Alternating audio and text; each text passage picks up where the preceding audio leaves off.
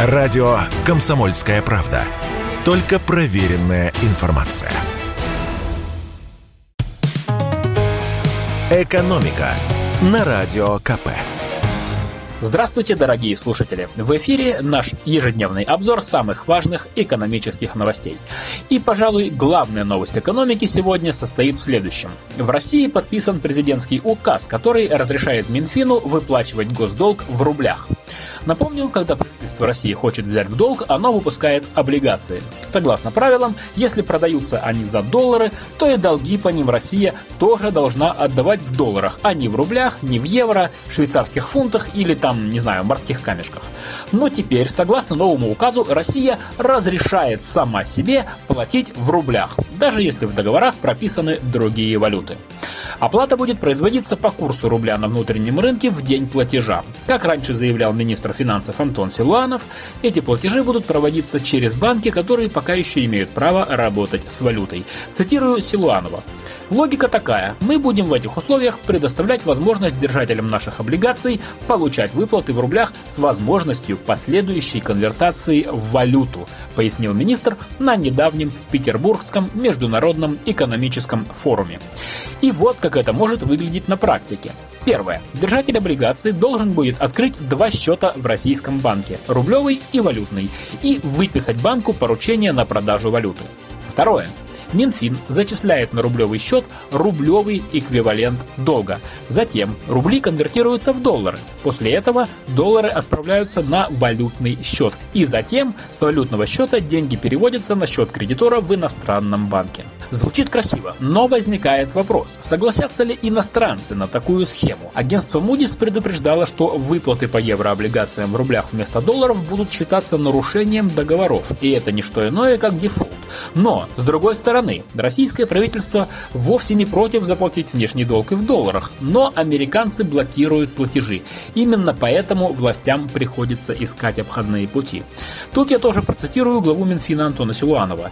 «Мы можем сделать так, чтобы лошадь пришла на водопой, но не можем заставить лошадь пить. Но сделать так, чтобы доступ к воде был, мы это сделаем. Чем закончится вся эта эпопея, посмотрим.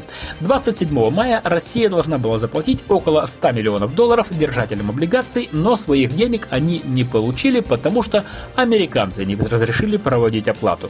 На Западе пугает, что через месяц, то есть после той даты, то есть 27 июня, если оплата не пройдет, то нашей стране объявят дефолт. А в Минфине пообещали, что в случае объявления такого дефолта Россия будет обращаться в суды, потому что дефолт этот будет не настоящим, а рукотворным. Ну и в завершение давайте поговорим о работе, о карьере и о том, на какие жертвы россияне готовы ради этой самой карьеры идти на какие-то жертвы ради карьеры зачем, недоумевает каждый третий из россиян. Если быть точным, то карьеризмом не страдают 37% из нас. Это выяснили аналитики портала зарплата.ру. Они опросили почти 2000 работающих россиян в возрасте от 18 до 55 лет и задали им простой вопрос, на что вы готовы пойти ради продвижения по службе. А вот остальные 63% опрошенных не против чем-то поступиться ради карьеры. Давайте я приведу полные результаты опроса. Самый популярный ответ – ради карьеры я готов трудиться без выходных или задерживаться на работе допоздна. Так ответило 30% опрошенных. Переехать в другой город или страну согласны 24%. Отказаться от отпуска готовы 5%. Завести роман с руководителем ради карьеры не против 2% россиян идти по головам, а также терпеть любое отношение к себе ради карьеры готовы по одному проценту людей. И, как уже сказано, ничем жертвовать не готовы 37%.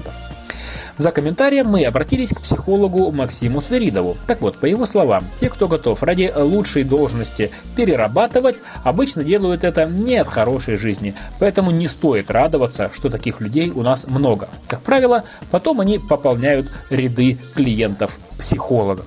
Потому что денег у людей может быть и становится чуть больше, но при этом рушатся отношения с родными и друзьями, на которых времени не остается. В итоге попытки улучшить жизнь ведут к ее ухудшению и депрессии. И такие альтернативные способы, как завести роман с начальником или терпеть грубые отношения, тоже зачастую ведут все туда же. Как же быть?